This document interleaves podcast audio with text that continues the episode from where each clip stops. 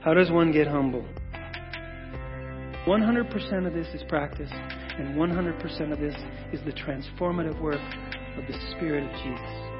This isn't about thinking less of ourselves, neither is, is it about thinking more of ourselves. It is about thinking rightly of ourselves.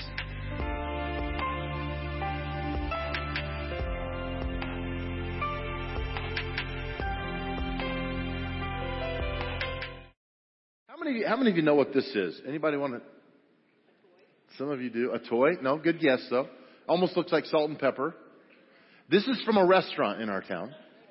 Rodizio Grill. That's right.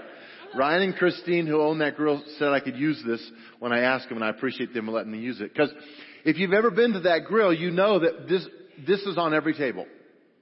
And when you put it like this on the table, it means bring me food. I'm not kidding. How many of you been there? You know what I'm talking about. Bring and they do. And they bring these skewers of all this meat and they start cutting this meat and putting on your table. When you get full and you're just you just can't eat anymore, you turn it to red which means do not come back to my table. I'm full. I need to drink some water, pack it down, then I'll be good to go. Let's go. So then, so then they bring it back and they start cutting you more food. I'm not kidding. And you can do that all day long. And then they have little cots you can sleep in and catch a nap. Come, no, they don't have that. I'm kidding on that. Well, what I, what I want to talk about today is honestly about what makes us say more to God. What, what is it in us that when we can honestly say, I am hungry for God. I want Him. I want Him to be the Lord of my life. I want Him to fill my mind.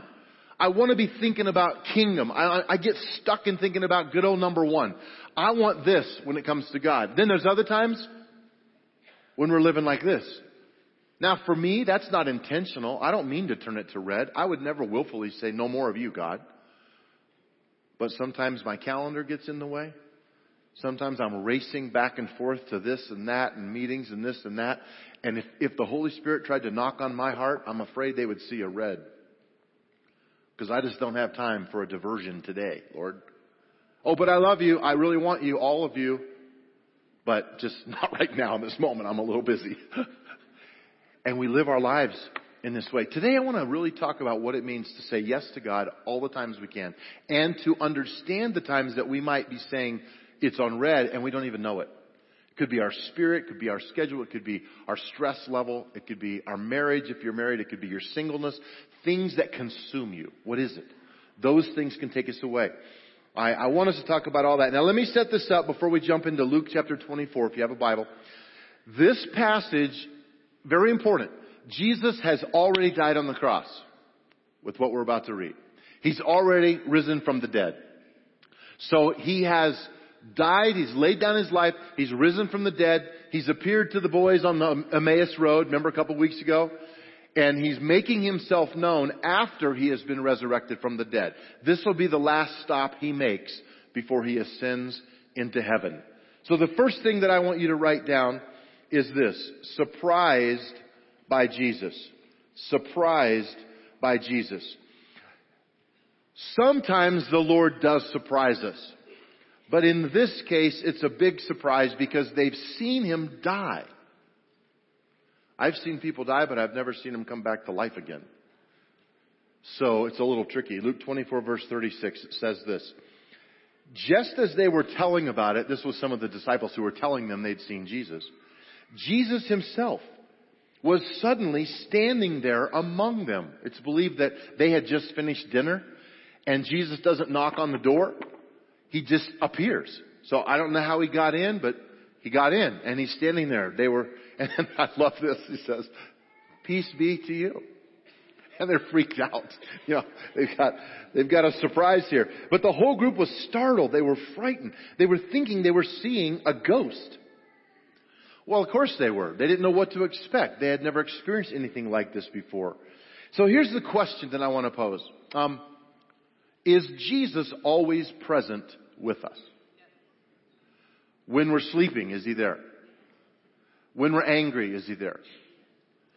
When we're uh, in an argument, is He there? We hope not, but yeah, he is there.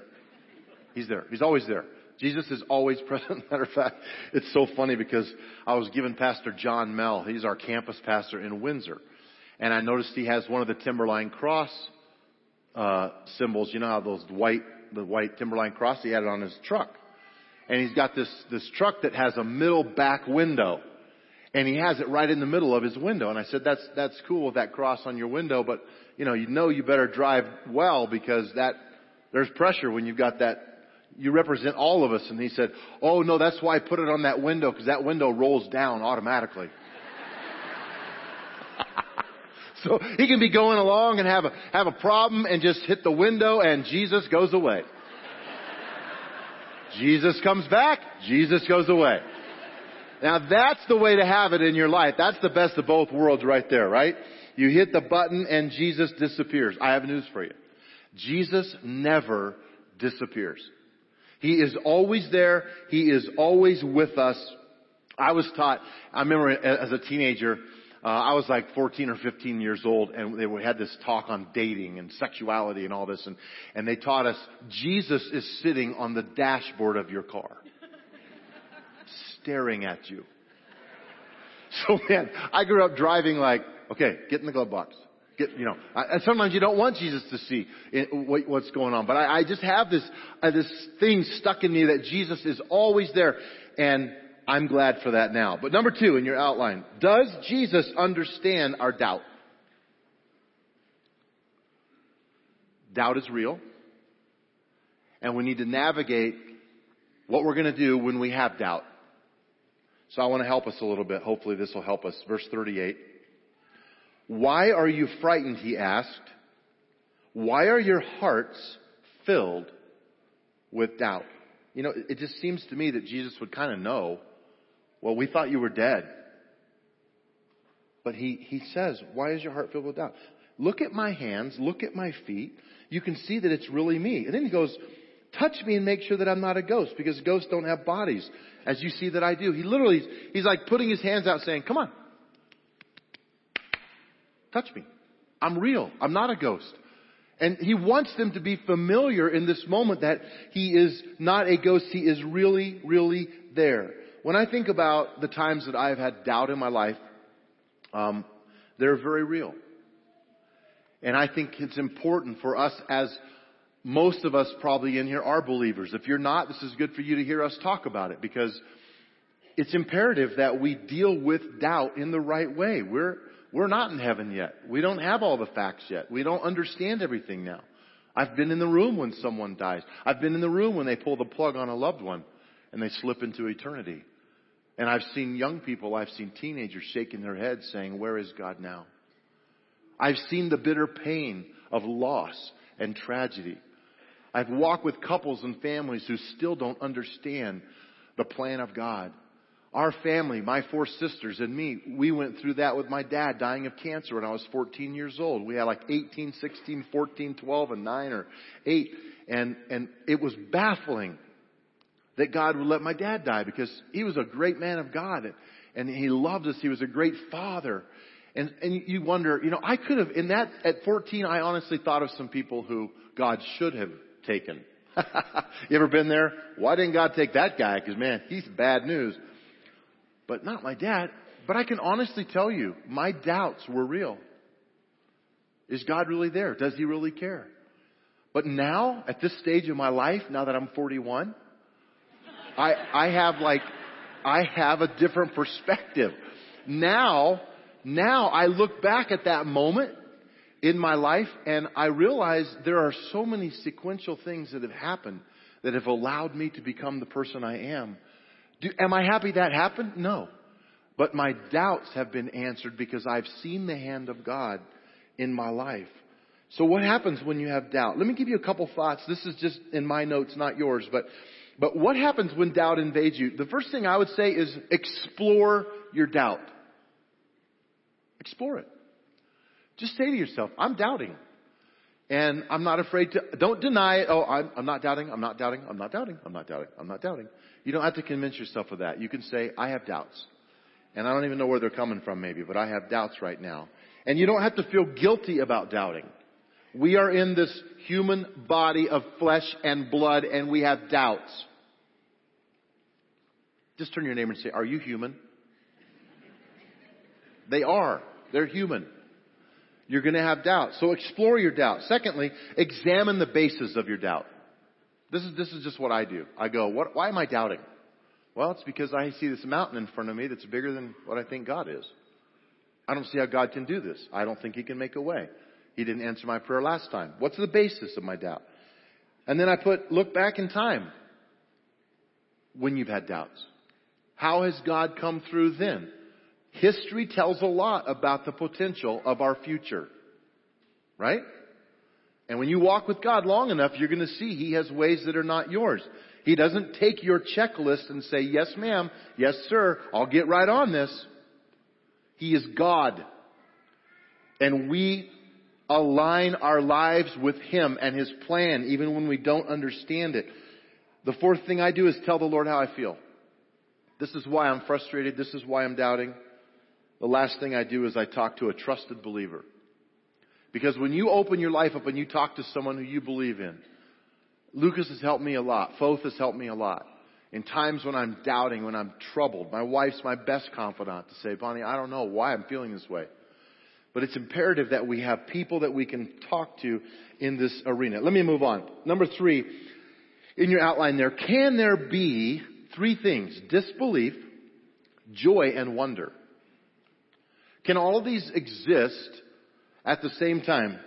Disbelief, joy, and wonder. Because those, those don't seem like they should be in the same list, really, do they? But let's read it, because they are. Number 40, verse 40. As Jesus spoke, he showed them his hands and his feet. Still, they stood there in disbelief, filled with joy and wonder. So let's talk about these words and the significance of them. First of all, disbelief is pretty easy to understand. He was dead, now he's alive. I'm not sure what I'm seeing is actually true. Am I seeing things? Do you see that, Peter? Do you see that, John? okay, this is real. I've touched him, but I still have this disbelief. Why? Because this is impossible. This is impossible. This can't happen. At the same time, there's this deep breath of joy. Why? Because I believe in the Lord. I've been following him for three years. And then there's the wonder, the wonder that here he is before me when I saw him die. So all these are spiritual components that are well up inside of their hearts and they're just intrigued by this whole moment. Mesmerized would be a good word for this passage. They were mesmerized by this moment, capturing, seeing, trying to believe. The wonder is the mystery of all. It's like watching a miracle right in front of their eyes. Then Jesus begins to say the words that really show us where we are in time with the gospel. And that's in number four the message of the gospel. The, the word gospel simply means good news. It's the good news of Jesus coming to this earth, laying down his life, and he's going to tell them what happened. But before he does, there is something I think, I know I find humor where no one else does. I get that, but this is funny. So please laugh when I say it. Then he asked them, do you have anything here to eat? What, What is up with that? I mean, here he is saying, yeah, I'm real. I'm not a ghost. They're mesmerized. They're full of joy. He's like, got milk? You know, I mean, it's just, it's just so out of the box. He says, do you have anything to eat? And that's what he says. And they gave him a piece of broiled fish, probably because they had just eaten and they were probably at the table. And he ate it as they watched. And this was also because he wanted them to see he wasn't a ghost. The- theologians say he wanted them to see him intake food so that they knew it was really, really real. Then he said, when I was with you before, I told you that evening that everything written about me in the law of Moses and the prophets and in the Psalms must be fulfilled. Then look at this. He opened their minds to understand the scriptures. And he said, yes, it was written long ago that the Messiah would suffer and die and raise, rise from the dead on the third day. It was also written that this message would be proclaimed in the authority of his name to all the nations beginning in Jerusalem. There is forgiveness of sins for all who repent. I'm going to say that line again. Now just whisper it with me. There is forgiveness of sins for all who repent. You are witnesses of all these things. I believe that this is the moment that Jesus wants them to be captured more than any other moment. You know what he's doing? He's saying, I've come here today to show you that I'm real. Touch me and know. Watch me eat something. Okay, we good on that? Now here's what's really important. You don't have to live in the guilt of your own sin another day. Because the Messiah, all the prophecies, it's all been fulfilled. I am He. Wow. That is, you guys, it's probably even bigger for us than it is for them because they were living in that moment in that realm. But for us now today, I've got to just say, I don't think we fully understand the power of what it means to know we can live forgiven. Forgiven. When we repent of our sins, we can get that guilt and that shame out of us. But many people have a hard time believing that. There are many people in our culture today. I'll take a step here. I believe that one of the greatest causes of personal discouragement, depression, sorrow, and grief, and especially shame, comes from the reality that people cannot grasp that their sins really, really are forgiven. And Satan is a master at it. He puts that wet shame blanket over you and he cuddles you down and he locks it at the bottom and you smell the mildew and you stink and the, the, the stench of that under you and you, constant reminder. Satan pounds you. This is what you did. This is who you are. You have a new label. You can't make it. You can't do it. You'll never amount to anything. And he just keeps hitting you with that hammer and hitting you with that hammer. And it's time for some of you, not all of you because you're there, but some of you, today is the day when you need to look at this and say, I believe the Word of God. Jesus says, I am forgiven, and I am forgiven, and I am free of that sin. You do not have to live in the shame blanket of your past. When you repent and turn from your sin, you walk in that freedom and you don't let that come back into your life. The Bible says all have sinned. It's true. That's what scars us. But greater is He that is in us. That's the reality. I want you to believe it. It's our hope. It's our future. It sets a different destiny for you when you believe that. That's why Jesus says, touch me. No, what I'm about to say, it matters most of everything. Your sins are really forgiven. Number five, why has the Holy Spirit come to us? What Jesus is about to do next is he's, he's about to ascend into heaven and leave for good. He's going to go to the right hand of the Father, the Bible says. And what's he doing at the right hand of the Father right now? Anybody know? He's interceding, is the Bible word, praying for you and me. Okay? The believers on the earth. This is where all that's about to happen. Now, here's what he says in verse 49. And now I will send the Holy Spirit just as my Father promised. Stay here in the city until the Holy Spirit comes and fills you with power from heaven. What's about to happen is they gather in what is called the upper room in Jerusalem. This is in Acts chapter 2. Remember that? And on the day of Pentecost, the Spirit fully comes and they see these tongues like fire. They speak in tongues. They have this empowerment come upon them. 3,000 people come to faith. And then 5,000 people come to faith. Peter stands and with boldness proclaims the gospel.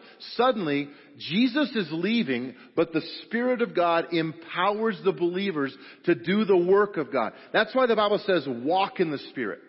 It says live in the Spirit. It says be led by the Spirit. There's all these ideas of understanding there is a power that goes beyond flesh and blood living. Now you're good, but you're not that good. You cannot do what the Spirit can do in you. I, uh, I, I grew up over on the West Slope at Grand Junction and, and, uh, graduated from Grand Junction High School and we were, we were called the Tigers. And I had this big orange and black truck that we called the Tiger Tamer. And, uh, and it was so fun. I had these big tires on it and this big roll bar, and that was in the day of CB radios with the big whip antenna. Anybody know? And my handle was Tiger Tamer. And man, I could even put the draw on and say, come on, 10-4, good buddy. Threes and eights to you. We'd be rolling down the road. See you up there. TA. Man, I miss those days. One of the things I loved though was going up like the Glade Park or the Young Compadre and going through the mud holes. Anybody else like to run through mud holes? It's stupid, but it's really fun because we had some competition like who could get through this mud hole. Some of them were really, really bad, but I was never afraid to, afraid to try any of them. You know why? I had a secret weapon. You know what it was? A winch. And you could go into any mud hole and you could get stuck for hours and you couldn't work your way out. But then you just get out and you hook the winch onto a big tree and you push a button and you say, bye bye mud hole because the winch pulls you out. See, that is a perfect illustration of what happens when I come to the end of my strength. I don't have this faith to, I can't raise this child. I can't work this job. I can't get along with this neighbor. I just can't do it. Okay. Push the button. Go to God. Trust the Spirit. Be empowered and let Him give you the faith. Let Him give you the grace. Let Him empower you to such a level that you suddenly rise up as a new woman, a new man, and you have all that you need to make it through that moment. That's what God does. That's what God does. That's what the Holy Spirit is on this earth for. Trust that. Live for that. Believe God for that. Man, I've got to hurry up. Am I on the last point? Yeah, I am. I'm doing all right. Jesus ascends into heaven.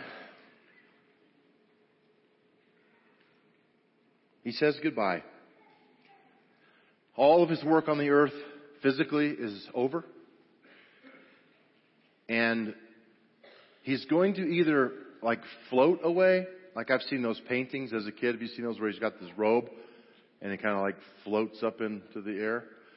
And it could be that that's what he does because the Bible and several other passages actually say they saw him going up into heaven until he disappeared. So, verse 50, Jesus leads them to Bethany. He lifts up his hands to heaven and he blessed them.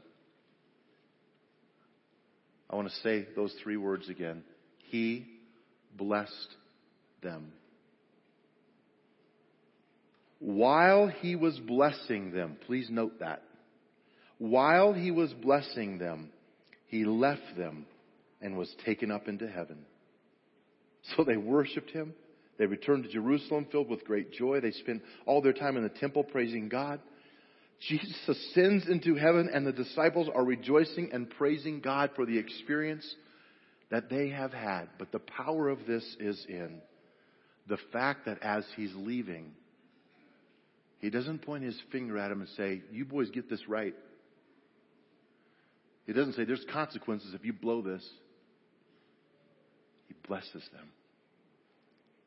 I bless you on this earth. What is the aroma you leave in the room when you walk out the door? What do you leave behind when you tuck your kids in at night?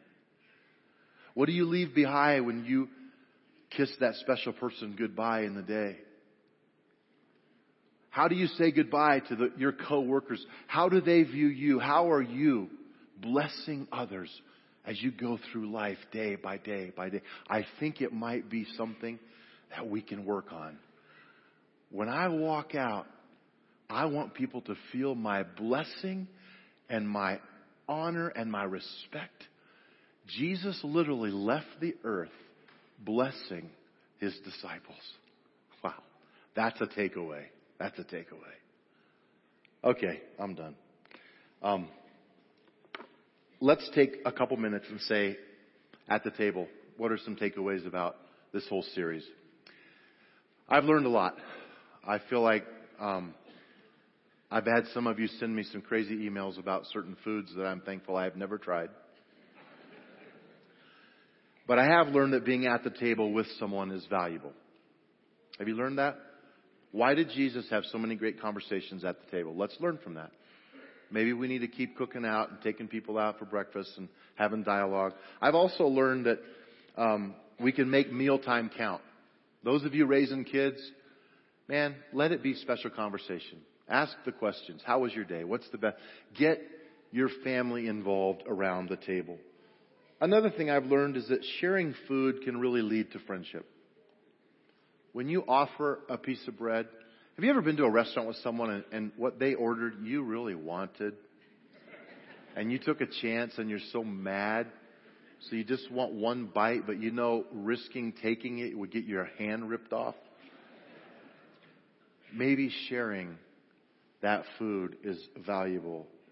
It can lead to friendship. The last thing I put as a takeaway is just sharing a meal is more about the people than it is the food. More about people than it is the food. Let's be people who will say, I want more of God and I want more of the family of God. How are you going to live?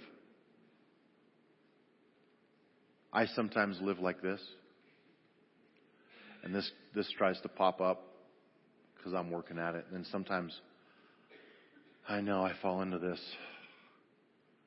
And I don't think we can always live like this, but I know we shouldn't always live like this. Do you want all of God? Do you want Him in the morning and the evening? Do you want Him in the conflicts? Do you want Him in those times? Then let's live on green. And let's invite Him into our life every moment of our life. Would you pray with me? What a story, Lord. You show up at supper. You eat some broiled fish with your disciples. You talk to them about what's happened and the good news the gospel has come to this earth. Thank you. Thank you for being a God who cares about the little things in our lives, even what we eat. Thank you for being at the table with us in our lives, day by day, night by night, moment by moment. We choose you today. We want to live with you and for you and for your purposes. With heads bowed in here, if you just feel like you're at a distance from God, and you maybe you don't even know why. Maybe you love God, but you just feel like, man, I'm, I'm just, I'm just at a distance. I just, I don't know where he went. Maybe it's a doubting season. Maybe it's just a cold season and you don't know. But today you like me to just pray over you and your spirit, man, to, to warm up to the things that the Spirit wants you to know today. If that's you, would you just be brave enough to lift a hand to God and say, Yeah, that's kind of how I'm at. It's where I'm living right now. You can put them right back down. God bless you.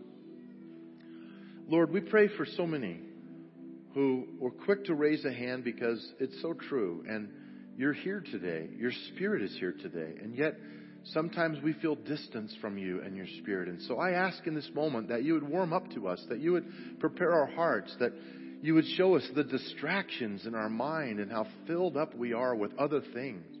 Show us how to turn those things away and to create space for your spirit to actually breathe in us and live in us and move in us. Because we know you are with us. You are forever present with us. We know that, and we trust you. Secondly, how many of you would say, I'm a little lonely? I need to cultivate some deeper friendships, and I'm not sure how to do that, but would you pray for me? That's good. God bless you. Lord, we know that you're close to us, but sometimes we do need people with skin. That's why you said, touch me and know that I'm really here among you. Sometimes we need friends that it's more than a prayer. It's more than spirit. It's flesh and blood that we can talk to. We can open our lives to and share with. So I just pray that you would be the provider, that we would look for opportunities for these real things tomorrow, this afternoon, on Tuesday, where we can say, maybe God's putting this person in my life. Maybe I need to be someone that goes into their life. We trust you. Lord, I pray for all of us that struggle with doubt. It's everyone in this room, in seasons when those doubts come full, that we would know we are forgiven and cleansed, and that we would know you love us. We are your highest creation. Thank you for being our God and for empowering us with your Spirit. We are truly grateful. We give you the glory. Lord, if there's someone separated from you today, listen, if you're separated from God, if you know that you haven't confessed that sin, just do it now. Lord, forgive me of my sin. Cleanse me. I trust that you are God. I trust, Lord, you laid down your life and you were on that cross for my sin. And I give you my life right now. And I accept forgiveness. In Jesus' name, we pray all these things. Amen.